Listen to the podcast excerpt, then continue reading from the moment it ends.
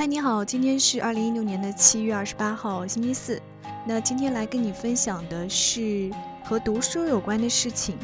上周日的时候，我参加了一个南京石头城所组织的一个拆书活动。那请来的拆书嘉宾呢，是刚刚出了新书的一个呃简书的达人彭小六。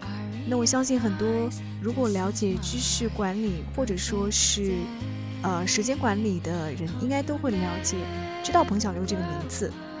那他当天所进行的这个主题分享，包括两个方面，一个是关于知识型 IP 的一个打造，还有一个呢就是现场做了一个拆书的简易版本。那我觉得对于大多数人来讲呢，呃后一个环节可能更适合我们，就是不管怎么样，你都会去读书。那如何从一本书中获得最大的价值，让你觉得读书确实有用？啊，这个呢对于大多数人来讲呢。实操的价值更大，所以呢，我跟你分享的也是关于后面的这点分享。可能有些人呢对拆书这个概念还比较陌生。我知道这个概念呢也是来自于彭小六的一个推荐，他在文章里曾经介绍了拆书帮这样一个组织。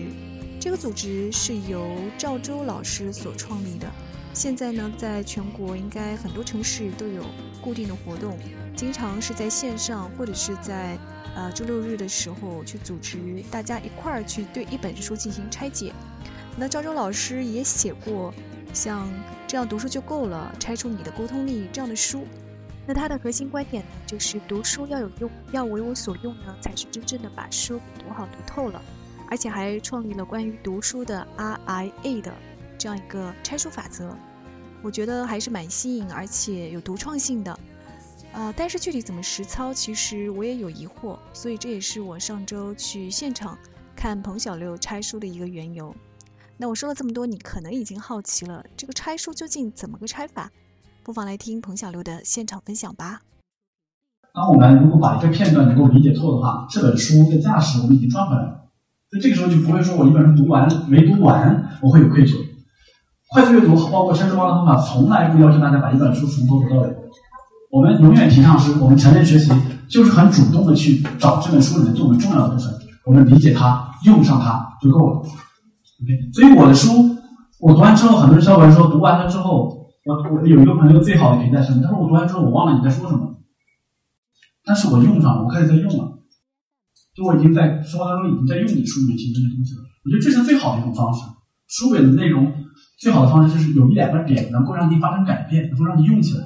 这本书二十块钱、三十块钱，比你去参加一次培训会来的更有效果。OK，所以这个就是当我们标记那些重要的片段的时候，我们要想尽办法用拆书方法来把它用起来。那怎么用呢？如果让你自己去用，你会说它有没有没有没有步骤？那拆书方法提供一个很好的就是 RIA 的一个步骤。那首先他会教你说你去阅读这个片段，对吧？这个我们刚才每个人都会去读一些。然后呢，引导和促进什么意思？就是用自己的话。把你读到的、你标记的那个自认为很重要的部分，把它重述出来，就用你自己的话去说一遍，OK，说一遍，然后最后呢，拆为己用。因为现场是隔了差不多有两米的距离，所以呢，可能不是很清楚。那我把彭小刘刚才说的再复述一遍，也就是拆书的方法呢，最重要的就是片段拆解，你只要对一个片段对你有收获就可以了，然后。尽量的去复述这个片段给你带来的收获。具体的做法呢，是要用三张便笺法。所谓的三张便签呢，就是具体去实行它这个 RIA 的原则。我们具具体来听一下他是怎么说的。三张便签，你桌上都有便签，对不对？OK。那第一张便签呢，就是你读完这个片段之后，第一张便签就是写上我用自己的话把刚才这个段落把它重新讲一遍。第二个便签是这个段落和我有什么关系？这时候不会要求他们想，而是强迫你写出来。就是你要写我在工作当中有没有遇到这些经历，对吧？我的朋友有没有遇到这样经历？我有没有见过这样的新闻，看过这样的事情，对吧？我在别的书上也读过是类似的案子。OK，这些都是描述和自己相关的经历。最后一个呢，就是我今后会怎么用？这个是这个是绝对是一个非常最重要的一个工具。就是我们读完这个片段之后，我接下来会做什么？很多人读完书之后，啊，讲的很有道理，方法很好，然后就没有然后了，他就跳过去了。但是，一旦你用第三张便签强迫自己写下来，我今天啊，我明明天读完今天这本这个片段，我明天会做什么？或者我下一次分享会做什么？下一次跟女朋友吵架的时候我会怎么做？对吧？比如说读到一些沟通方面的方法的时候，跟老板汇报的时候，我下次该怎么汇报？对吧？我下次写邮件的时候，我可以怎么去写？这些都是我今后怎么用的东西。当你强迫这样把自己写下来之后，其实一本书，这些你刚才挑的片段，就完全的被你运用起来。所以你看，就是简单的三张便签。没错，就是这么简单的三张便签。那我现场实践了一下，是用我对面的一个人的一本书，那本书的名字大概是，名字我有点记不住了，大概是叫《如何阅读一本书》。啊，里面讲的是我看的那个章节是如何去阅读虚构类的书籍，也就是像小说一类的。因为我们现在很多都是读这种功利性的书嘛，那小说类的书该怎么读？呃，它里面会有一些说法。其实这本书，我跟对面的那个给我书的那个妹子交流了一下，她会觉得那本书蛮晦涩的。我读那章的时候也有这样的感觉。那我在实践这三章变尖的时候，我觉得最有用、最有效的，其实就是彭小六所说的，你要把它写下来。因为很多时候你以为你读懂了，但其实你并没有把那个读的东西跟你产生的联系结合在一起。当你把它写下来的时候，你其实才跟那本书有了真正的链接。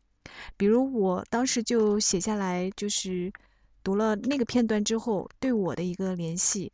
那我以后去写东西的时候，或者说是呃读类似的故事的时候，可以注重的三个方面，一个就是情节的推动啊。如果你写故事的时候，可以就用虚构类的小说的这种写法去。用情节去推动那个事件，同时呢，你要去熟悉角色。那还有就是你能够创造呃让读者身临其境的这样一种感觉。那这是我读那个片段感觉和自己的一个联系。那如何去运用这个呃方式呢？就是这种读书的方法呢？呃，我觉得我当时写下来的是要学会去讲故事，然后用情节去推动那个故事。同时呢，也是要让读者去不断的熟悉你这个故事里的角色。最后一个呢，就是细节性的描写，这是我当时写的四个小点。我觉得当自己把这四个小点写下来的时候呢，确实对这个片段的理解更加深入了。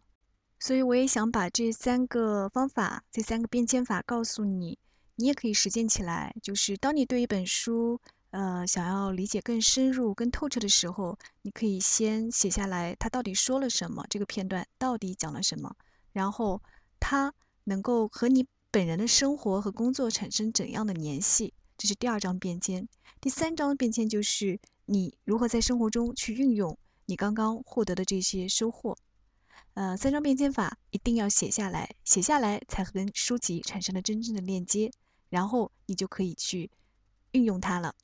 好了，多说不如多做。从今天开始，就从你的读书生活中去实践这三张变肩法吧。R I A，我是文熙，今天的读书分享就跟你说到这里。那也欢迎你去关注我的公众号“写字说话和生活”，那里会有我的一些读书笔记和我最近的一些生活的想法和看法。欢迎在那里跟你沟通和交流。那我们下次再会。